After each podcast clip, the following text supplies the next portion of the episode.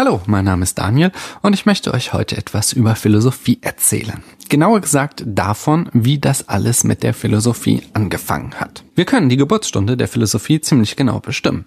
Die westliche Philosophie begann mit ein paar Typen, die wir heute die Vorsokratiker nennen. Den Namen tragen sie folgerichtig, weil sie schon vor einem anderen Typen mit Namen Sokrates philosophiert haben. Und dieser Sokrates sollte später dann eine ganz große Nummer werden, ein echter Gamechanger. Aber das ist eine andere Geschichte und soll ein anderes Mal erzählt werden. Der erste Philosoph war mit ziemlicher Sicherheit ein gewisser Thales von Milet. Und dieser Thales hat einen Satz gesagt oder wahrscheinlich eher geschrieben, für den ihn heute die Philosophie-Profs noch immer abfeiern. Leider haben wir den Text nicht mehr, denn von den Texten der Vorsokratiker sind uns nur Fragmente und Zitate erhalten geblieben. In den Worten von Aristoteles, der auch so ein Superstar in der Philosophen-Community ist, lautet dieser entscheidende Satz so. Thales, der Begründer einer solchen Art Philosophie, erklärt als den Urgrund das Wasser. Okay, äh, aber was ist jetzt der Big Deal an diesem Satz? Ich meine, Arnold Schwarzenegger hat mal gesagt, ich werde mehr von meinen Vorstellungen gelenkt als vom bewussten Denken, aber ich bezweifle, dass wir uns in knapp 2600 Jahren noch daran erinnern werden, obwohl die Worte von Arnie stammen. Die Antwort auf die Frage, was so toll ist an Thales Satz, lautet, er ist der erste Beleg von wissenschaftlich logischem Denken. Dieser Satz von Thales ist die erste wissenschaftliche Hypothese überhaupt. Das ist eine ziemlich steile These und ich werde sie auch gleich noch begründen.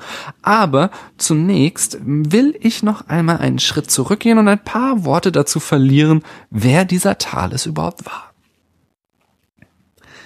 Thales lebte in einer Hafenstadt namens Milet. Das lag im damaligen Kleinasien, was die heutige Türkei ist. Mit Blick auf unsere heutige politische Lage äh, ist es eigentlich ein ganz spannender Fun Fact, dass die europäische Philosophie von einem Griechen aus der Türkei erfunden wurde. Wie viele Philosophen war Thales ein Rundumgelehrter, der auf vielen Gebieten forschte. Beispielsweise kennen wir den Zeitraum, in dem er lebte, weil er eine Sonnenfinsternis im Jahr 585 vor Christus voraussagte. Allerdings war jetzt diese Voraussage für sich genommen noch nicht so super krass, denn Astronomie wurde schon lange vor allem in Babylon betrieben und die Babylonier hatten auch schon lange herausgefunden, dass Sonnenfinsternisse sich in gewissen Zyklen wiederholen.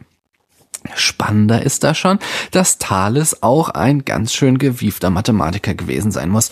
Auch das ist keine Seltenheit in der Philosophiegeschichte. Die Art zu denken bei Mathematik und Philosophie ist eben verwandt, zumindest solange man nicht Heidegger ist. Es gibt die Anekdote, dass Thales einerseits die Distanz von einem Schiff errechnet haben soll, indem er es von zwei verschiedenen Landpunkten aus beobachtete. Außerdem soll er die Höhe einer Pyramide anhand der Länge ihres Schattens bestimmt haben. Und wir alle kennen ihn nicht zuletzt deswegen, weil wir in der Schule in Mathe den Satz des Thales lernen mussten. Konstruiert man ein Dreieck aus den beiden Endpunkten des Durchmessers eines Halbkreises und einem weiteren Punkt dieses Halbkreises, so erhält man immer ein rechtwinkliges Dreieck. Übrigens soll auch dieses mathematische Gesetz sowohl den Babyloniern als auch den Ägyptern schon bekannt gewesen sein. Dann gibt es da noch zwei Anekdoten über Thales, die eher ins Reich der Propaganda gehören. Propaganda für Philosophie ist wohl die Geschichte, dass er von seinen Mitmenschen gedisst wurde, weil Philosophie eine brotlose Kunst sei. Aber Thales hat dann mit Hilfe der Sterne herausgefunden, dass es eine fette Olivenernte geben soll und hat alle Olivenpressen der Gegend gekauft, die er dann zu horrenden Preisen vermieten konnte und so schweinereich wurde. Wie gesagt, bloße Propaganda, denn den Sternen ist die Olivenernte so schnuppe wie dein Horoskop und mit Philosophie hat das schon mal gleich gar nichts zu tun. Eine andere Anekdote ist Propaganda kontra Philosophen. So soll Thales mal von einer thrakischen Magd ausgelacht worden sein, als er beim Sternebeobachten in einen Brunnen fiel. Das ist eine typische Geschichte vom zerstreuten Professor, die wir auch heute uns noch gern erzählen. Und Thrakien war damals für die Griechen das, was für den Berliner Hipster heute Brandenburg ist, wodurch die Demütigung für Thales natürlich noch größer wurde. Aber kehren wir zur Frage zurück, what's the big deal about Thales, der Begründer von solcher Art Philosophie, erklärt als den Urgrund das Wasser.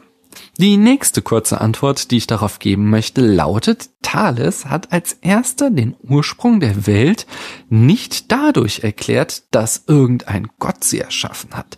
Doch auch jetzt belasse ich es erst einmal bei dem Teaser und beantworte die Frage indirekt, indem ich zunächst frage, warum haben jetzt ausgerechnet die Griechen mit der Philosophie angefangen? Ihr müsst dabei bedenken, dass zu dem Zeitpunkt, als Thales lebte, die Ägypter schon krasse 3500 Jahre lang eine Hochkultur hatten. Das sind nochmal locker 1000 Jahre mehr als von Thales zu uns heute. Und dennoch hatte niemand in Ägypten jemals das Bedürfnis gehabt, anzuzweifeln, dass irgendein Gott die Erde erschaffen hat. Diese Frage wurde früher oft mit dem griechischen Genius beantwortet. Eine Antwort, die nicht nur gefährlich ist, weil sie auf der Europäer sind besser als anderen Welle reitet, sondern auch mit ziemlicher Sicherheit falsch. Was also war der Grund dafür, dass die Griechen nun plötzlich eine andere Antwort gaben auf die Frage nach dem Leben, dem Universum und dem ganzen Rest? Einer der wichtigsten Gründe war sicherlich, dass es in Griechenland eine reiche Bürgerschicht gab. Alte, weiße Männer, die es sich leisten konnten, ihre Zeit mit Philosophie zu verschwenden, während Frauen und Sklaven für sie arbeiteten. Aber das kann noch nicht der einzige oder gar entscheidende Grund gewesen sein, denn Aristokratien, die ihren Reichtum auf Sklaven aufbauten, gab es in der Antike zur Genüge. Aber Philosophie gab es zunächst nur in Griechenland. Nein, der wichtigste Grund für das Erwachen der Philosophie war wohl die Art und Weise, wie der griechische Staat und die griechische Gesellschaft damals aufgebaut waren. Ihr wisst das bestimmt, es gab keinen starken Zentralstaat wie in Ägypten oder später in Rom, stattdessen gab es jede Menge kleiner Stadtstaaten. Und dort gab es sehr repressive Stadtstaaten, wie zum Beispiel Sparta, es gab aber auch andere, wie zum Beispiel Athen oder Milet die ihren Bürgern, also den alten weißen Männern, viele Freiheiten einräumten und die sich entsprechend auch nicht daran störten, wenn diese Bürger dann so gotteslästerliches Zeug von sich gaben. Außerdem hatte dieses Stadtstaatending den Vorteil, dass du als aufsässiger Denker mal eben den Staat wechseln konntest, wenn das Kopfsteinpflaster unter deinen Füßen mal zu heiß wurde. Und diese Stadtstaatenstruktur hatte noch weitere Vorteile. Dafür müssen wir uns mal ansehen, wie Griechenland aussieht. Griechenland ist bergig. Nicht ohne Grund saßen die griechischen Götter auf einem Berg. Und die verschiedenen griechischen Stadtstaaten saßen zumeist in fruchtbaren Tälern mit Meerzugang. Statt jetzt mühsam über die Berge zu kraxeln, bot es sich da an, mit dem Schiff zu fahren. So wurde Griechenland zu einer Seefahrernation und Seefahrt und Seehandel brachten viele kulturelle Einflüsse und andere Arten zu denken aus dem Mittelmeerraum. So etwas ist ein sehr fruchtbares Klima für innovatives Denken. Es ist kein Zufall, dass im gleichen Zeitraum in Griechenland auch Geschichtsschreibung, Mathematik und Naturwissenschaft durch die Decke ging. Aber auch das war noch nicht alles. Es musste noch mehr hinzukommen, denn große Seefahrer waren zum Beispiel auch die Phönizier, es mussten noch zwei Schäufelchen oder drei draufgelegt werden, damit die Griechen zu Philosophen werden konnten. Das erste Schäufelchen war dabei mit Sicherheit die griechische Sprache, denn die hatte eine Tendenz zum Abstrahieren. So kann man im Griechischen ganz ähnlich wie im Deutschen ziemlich leicht aus den verschiedensten Worten Substantive machen. Und über den Sinn des Adjektives wahr lässt sich eben nicht halb so gut spekulieren wie über den des sakralen Substantivs Wahrheit. Das zweite Schäufelchen war dann bestimmte die Alphabetschrift. Zwar hatte es Schriftsysteme schon lange vor den Griechen gegeben, aber keine der älteren Schriften war so vielseitig und so leicht zu lernen gewesen wie die griechische Alphabetschrift. So können wir heute mit Sicherheit sagen, dass die Mehrheit der griechischen Bürger, also der alten weißen Männer, lesen und schreiben konnten. Und das führte zu einigen spannenden Konsequenzen. Eine der Konsequenzen war sicher, dass so Typen wie Hesiod und Homer anfingen, die religiösen Mythen aufzuschreiben. Bis dahin waren diese Geschichten immer mündlich weitergegeben worden. Und ein mündlicher Vortrag hat die Eigenschaft und zugleich die soziale Funktion, dass er angepasst werden kann. Wenn etwas aufgeschrieben wurde, dann steht es hingegen fest. Schwarz auf weiß, jeder kann es hervorholen und mit der Welt vergleichen. Und möglicherweise ergeben sich einige Widersprüche zwischen dem, was in den Büchern über die Götter und die Welt steht und dem, was man selbst wahrnimmt. Fest steht zumindest, dass die Griechen nicht sehr hoch von ihren Göttern dachten. Wenn ihr Homer oder Hesiod lest, dann sind die Olympier ein ziemlich rüder Haufen. Nun werfe man in diese Situation die schon erwähnte Seefahrt mit all ihren fremdartigen Einflüssen. Da war es kein Wunder, dass in Griechenland Sekten aus dem Boden schossen, die andere neue Religionen versprachen. Die berühmtesten waren sicher der Dionysos-Kult und die daraus hervorgehenden Orphiker. Und in diesem Klima wirkt jemand wie Thales, der statt einen Gott durch andere zu ersetzen, die Götter einfach durch ein abstraktes Prinzip wie Wasser ersetzt, vielleicht nicht ganz so überraschend. Und damit kommen wir endlich zur Beantwortung der Frage. What's the big deal? Ich sagte schon, dass Thales mit seinem Spruch, dass der Urgrund der Welt Wasser ist, das logisch-wissenschaftliche Denken gewissermaßen erfunden hat. Außerdem sagte ich, dass er erstmals den Ursprung der Welt nicht mit Religion begründet hat. Aber das sind ja nun erst einmal nichts weiter als Worthülsen. Was bedeutet das? Schauen wir uns den Schöpfungsmythos der Griechen doch einmal an. Da ist am Anfang das Chaos.